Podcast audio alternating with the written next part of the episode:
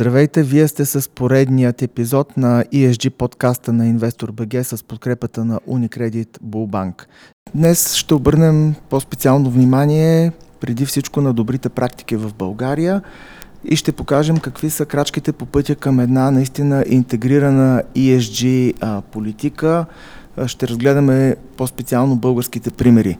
За тази цел имаме двама много интересни гости при нас. Това са Беляна Младенова Милева, която е ESG менеджер в Unicredit Bullbank и разбира се Боян Рашев, който е управляващ партньор в Денкштадт България, консултантска компания, не само по въпросите за ESG, по въпросите за декарбонизацията, за оценката за въздействието, кръговата економика. Добре дошли! Здравейте! Здравейте от мен. Ако може да, да започнем от едни малко по-така общи а, детайли и термини, а, защо всъщност а, а, компаниите, и то не само тези, които са обхванати от директивата, която ги задължава, е добре да се фокусират върху ESG и каква е конкретната разлика между ESG и корпоративната социална отговорност, за която говорим от по-отдавна. Компаниите се нуждаят от начин на свързване на техните инициативи с естеството на дейността им, за да постигнат максимални ползи както за бизнеса, така и за останалите участници на пазара – клиенти, доставчици, местно население и други.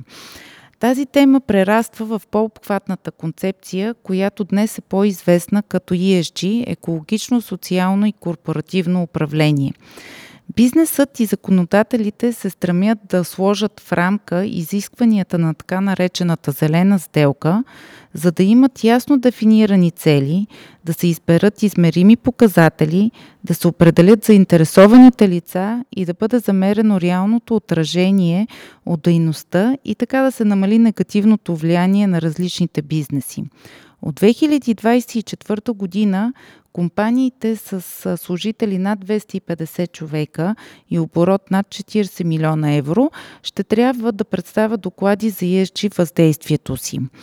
Но тази директива косвено засяга и всички участници на пазара, тъй като те са част от веригата за доставки. Добре, господин Рашев, вие да добавите нещо? Ами, аз ще го кажа малко по-кратко. Ам, това, което някога наричахме КСО, то излизаше от пиара в много голяма степен като происход. Ам, ние тогава работихме по темата устойчиво развитие. А, и сега това, което се нарича ESG в момента, е това, което ние наричахме някога устойчиво развитие. Разликата между устойчиво развитие и КСО още тогава а, беше, че едното се правеше до голяма степен с цел някаква публичност, а, някаква такава нещо извън компанията, което по някакъв начин допринася за това определени таргет групи да я възприемат като добра. А, докато устойчивото развитие е много свързано с самия бизнес на компанията. Ти трябва да промениш себе си, ти трябва да си по-добър от много гледни точки, за да кажеш, че си устойчив. Това, което е ESG, е, е много близо до устойчивото развитие с една допълнителна нотка а, на регулацията. Допълнителната нотка променя нещата доста съществено, защото а, ESG вменява на компаниите да правят някои неща, които те не биха правили доброволно. С други думи, КСО е по-скоро пиар похват бил, доколкото разбирам? Ами, оттам произхождаше. Нека така да го кажем. Не случайно основно пиар отделите се занимаваха с КСО, докато в момента CSG не се занимават само пиар отделите. В момента CSG се занимава де-факто всеки в компанията. Той е навсякъде. Добре, тъй като вие наистина от много време следите темата и се занимавате с това, дори преди термина ESG да бъде така, да, да бъде изобретен, да бъде измислен. А, но сега вижда ли се наистина по-голям а, интерес от българския бизнес? Засилва ли се той и дали, ако има такова засилване, то е само под влияние на законовите изисквания, които така или иначе вече настъпват и идват? Всъщност въпросът е и към двамата. Ами, от гледна точка на банката, мога да споделя, че ние сме най-голямата корпоративна банка на пазара и имаме обхватен поглед за бизнеса в различни сектори. А в тази връзка наблюдението ни е, че все по-голям интерес има от страна на нашите клиенти да инвестират в възобновяеми енергийни източници, зелена мобилност и други финансови решения за по-устойчив бизнес. Също така сме и пионер на пазара с продукта ни за финансов лизинг и застрахователно решение за електрически автомобили и с интерес наблюдаваме ръста на този сектор. От старта му през 2020 година до момента вече имаме над 35% дял на този пазар. А, така че със сигурност а, интересът расте, но и регулацията помага да реално фирмите да почнат да преминават и да гледат за по-устойчиво бъдеще. Но това е един дълъг път, който те първа предстои, ще го извървиме заедно. Да, значи цялата тая работа с ESG няма, крайна дестинация няма. Нали? Всичкото е много дълъг път. А сега, факт, то стана нали, грубо казано, модерно в България, покрай регулациите. Това е, нали, няма как да го отречем това. Но има много други двигатели целият този процес, които съществуваха още преди регулациите. Най-силният двигател на времето, когато ние почнахме да занимаваме с устойчиво развитие, най-силният двигател са очакванията и интересите на разни групи заинтересовани страни към бизнеса на една компания. Защото когато имаш големи въздействия около себе си, каквито имат примерно минните, енергийните компании, нали, такива, които имат и големи екологични въздействия, и големи социални въздействия, има много хора, които очакват от тебе да си все по-добър от всяка една гледна точка.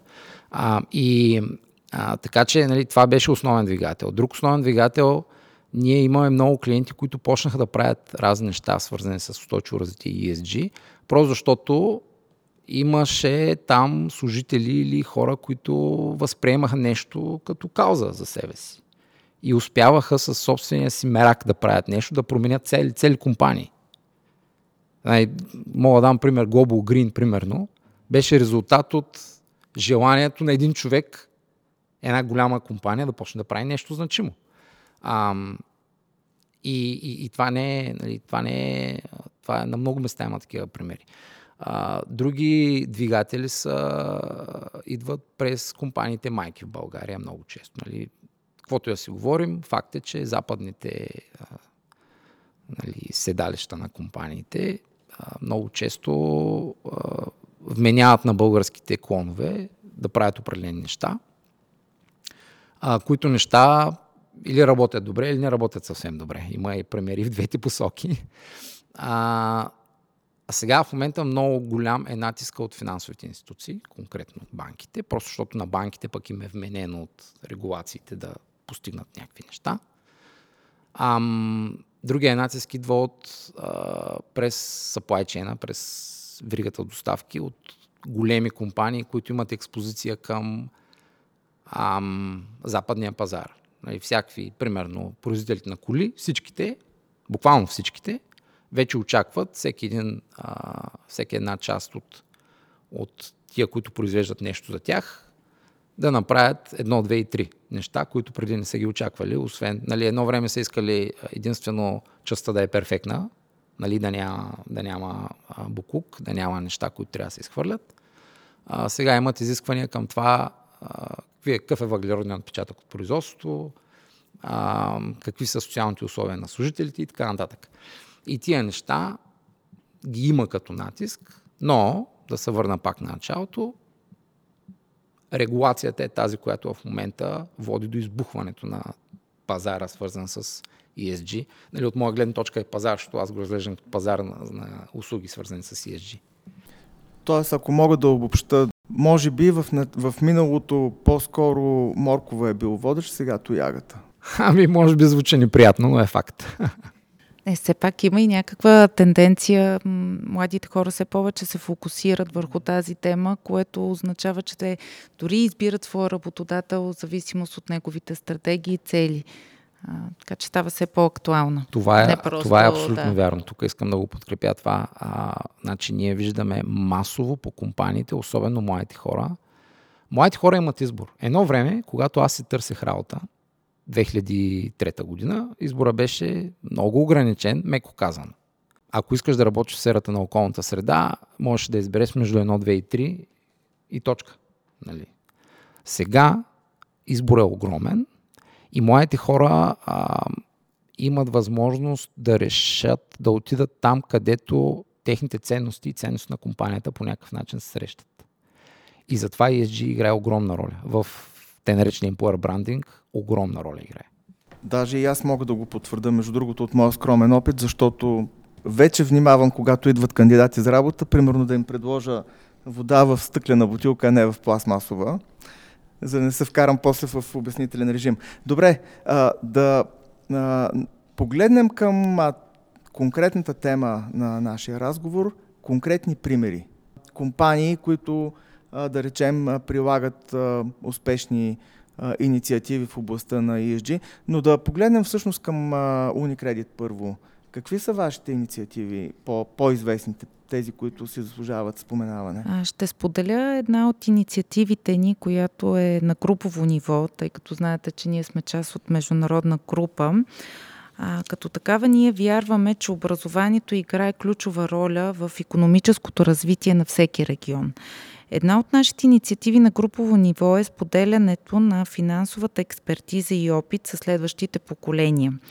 Тази връзка през 2022 година в седем отделни държави стартира подкрепата ни за повишаване на финансовата култура съвместно с неправителствената организация Teach for All, още позната в България като заедно в час. Така наши колеги а, стават учители на, и предават знанията си на ученици, различни умения, ценности, които могат да им бъдат от полза в динамичното променяща се среда. Ние смятаме, че това е изключително ценно. Това беше обаче пример, който сте въвели благодарение и на компанията Майка, доколкото разбирам. Да. А чисто български инициативи? Да, имаме, разбира се, и доста български. Всъщност това, което се радваме, че а, имаме доста реализирани инициативи на местно ниво, не само стратегическите на ниво група.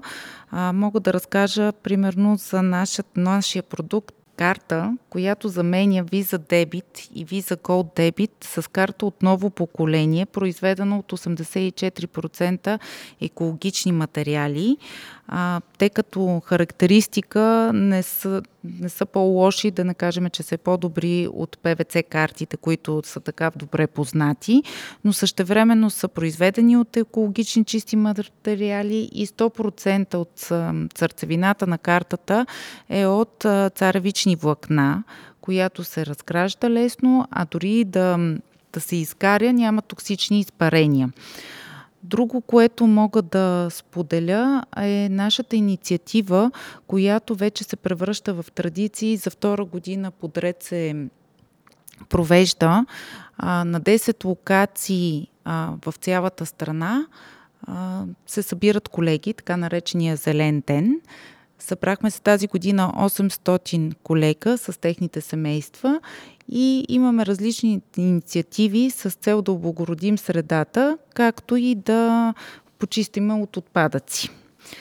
Друго, което е интересно и доста така, а, доста съществено за нас, че ние имаме една инициатива, която за поредна година продължава. Това ни е съвместната работа с съвета на жените в бизнеса в България.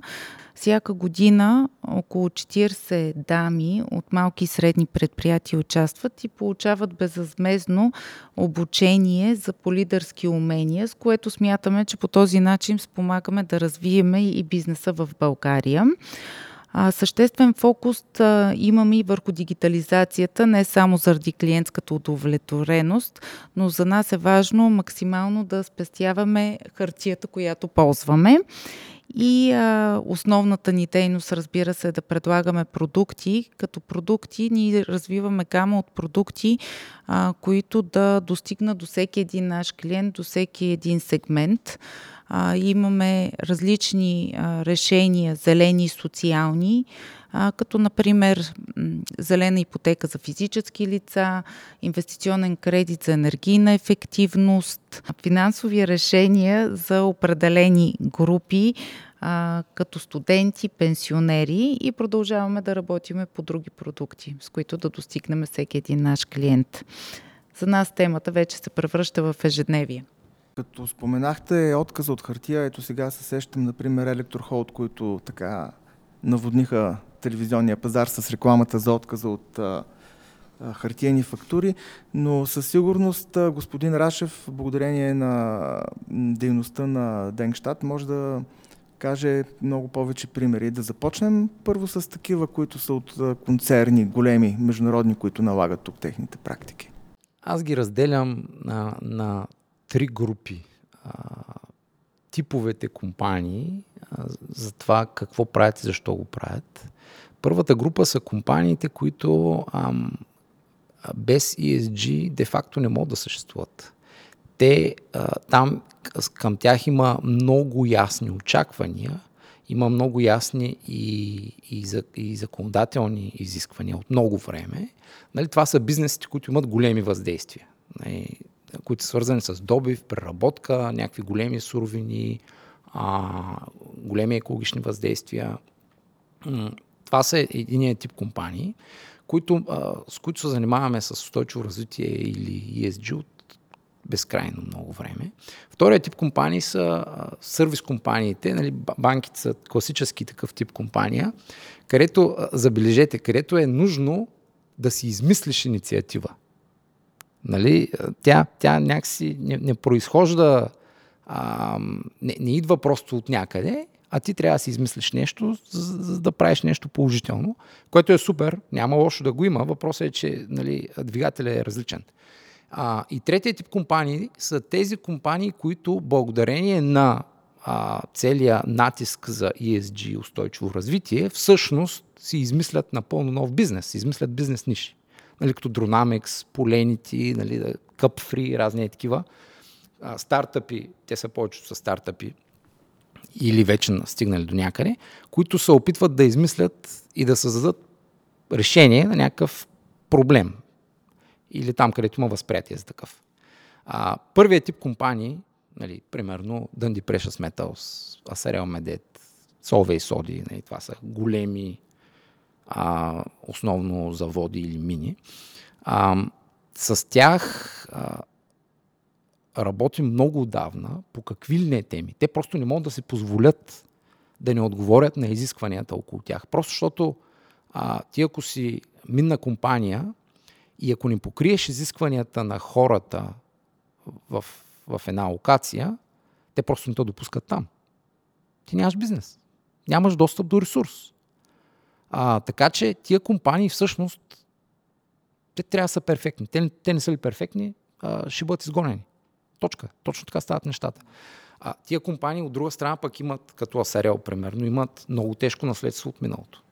Те са приватизирани комунистически гиганти от миналото, където има огромни екологични въздействия, които трябва да бъдат поправени, където има огромно наследство като очаквания към компанията. Очакванията са компанията да се грижи за целия регион. Просто така е било винаги и хората го очакват това.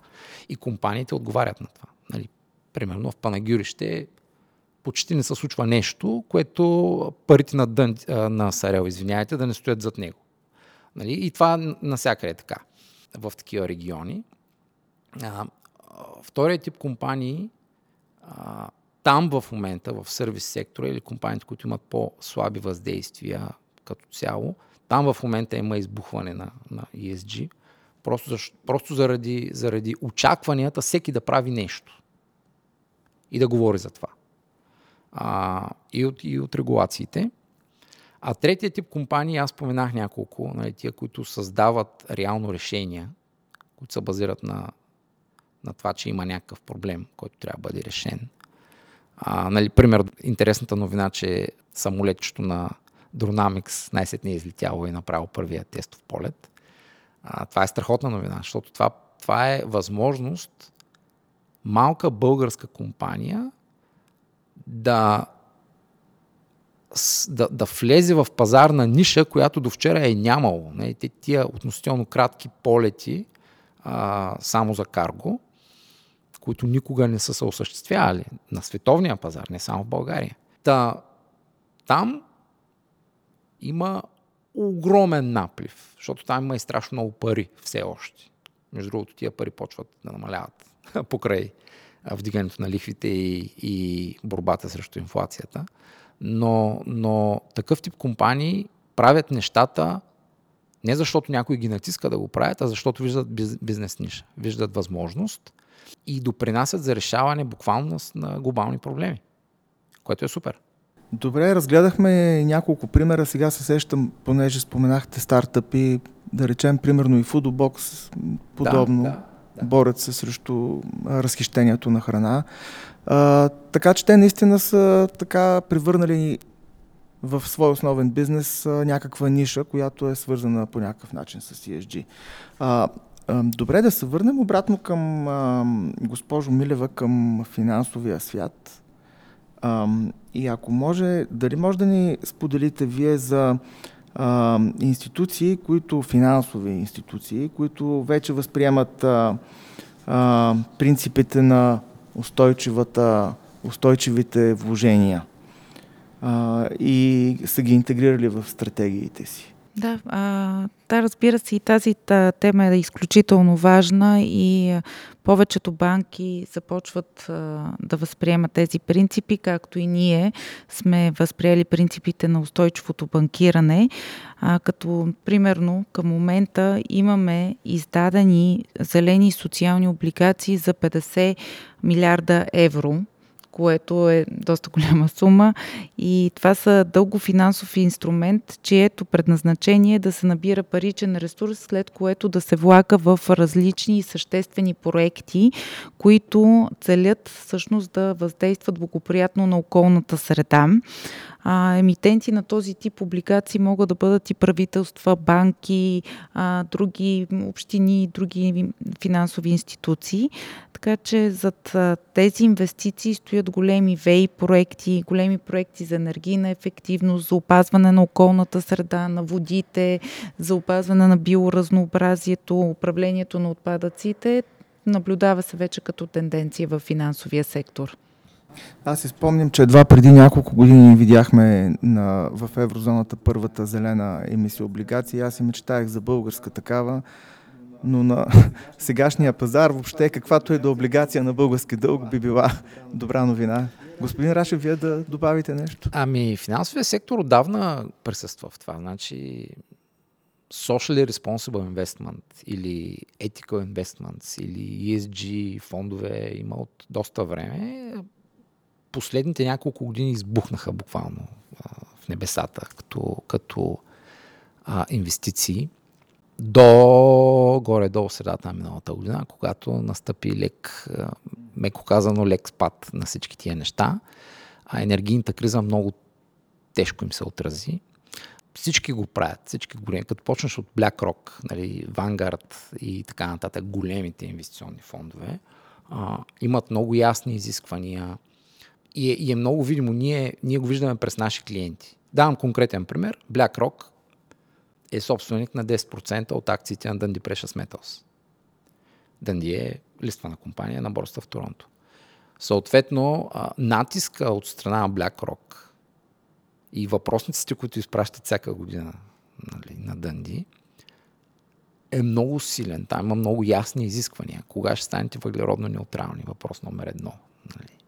Тоест това нещо го, го има, то се увеличава. В същото време, в момента точно, откакто от миналата година горе-долу, се вижда един отлив малко от тия неща, защото в един момент а, големите фондове видяха, че май отидаха твърде далеч а, в а, натиска защото много видимо стана, че света има нужда нефт, газ и въглища най-неочаквано все още. Все още.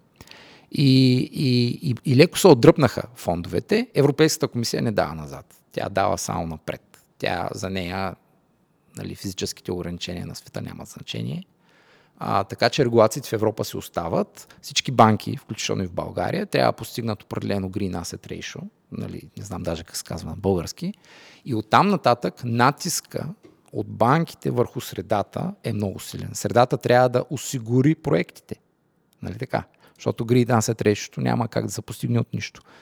И, и сега това, което ние виждаме много ясно, е как банките се опитват и това тук говоря за, говоря за както за банки като Unicredit, така и за българските банки, които са си строго нали, създадени в България с български, доколкото знаем, пари.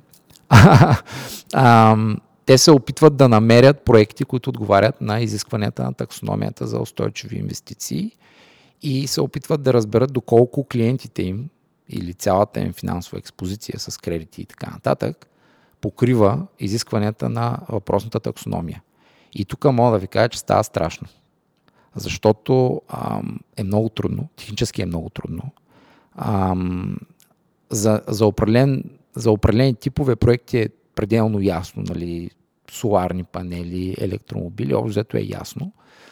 А, проекти за енергийна ефективност и сме до там. От там нататък има огромен проблем, защото а, трудно се измерват нещата.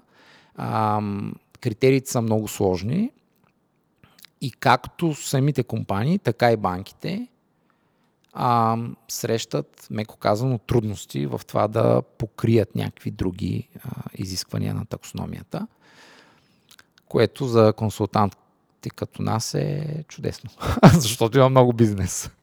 Да. И разбира се, ние влагаме и много в обучението на нашите колеги, които постепенно така натрупват, а, за да бъдат от полза на бизнеса. Искаше ми се да завършим малко по-положително положително този разговор, не с а, така негативни а, конотации и изводи. Може би а, тези трудности просто са свързани с това, че се намираме в началото на процеса и така или иначе дори все още не е ясно кои органи на национално, пък и даже на европейско ниво ще отговарят за самото отчитане на ESG практиките. Да, по въпроса за, за това, кои органи ще отговарят, за момента тия неща се движат от закона за счетоводството. Отчитането говоря, за отчитането. Иначе е ясно, че за екологично законодателство си отговаря Министерството на околната среда и така нататък. Но, но по, по въпрос за положителното и отрицателното, ам, света върви само напред. А, България също върви само напред.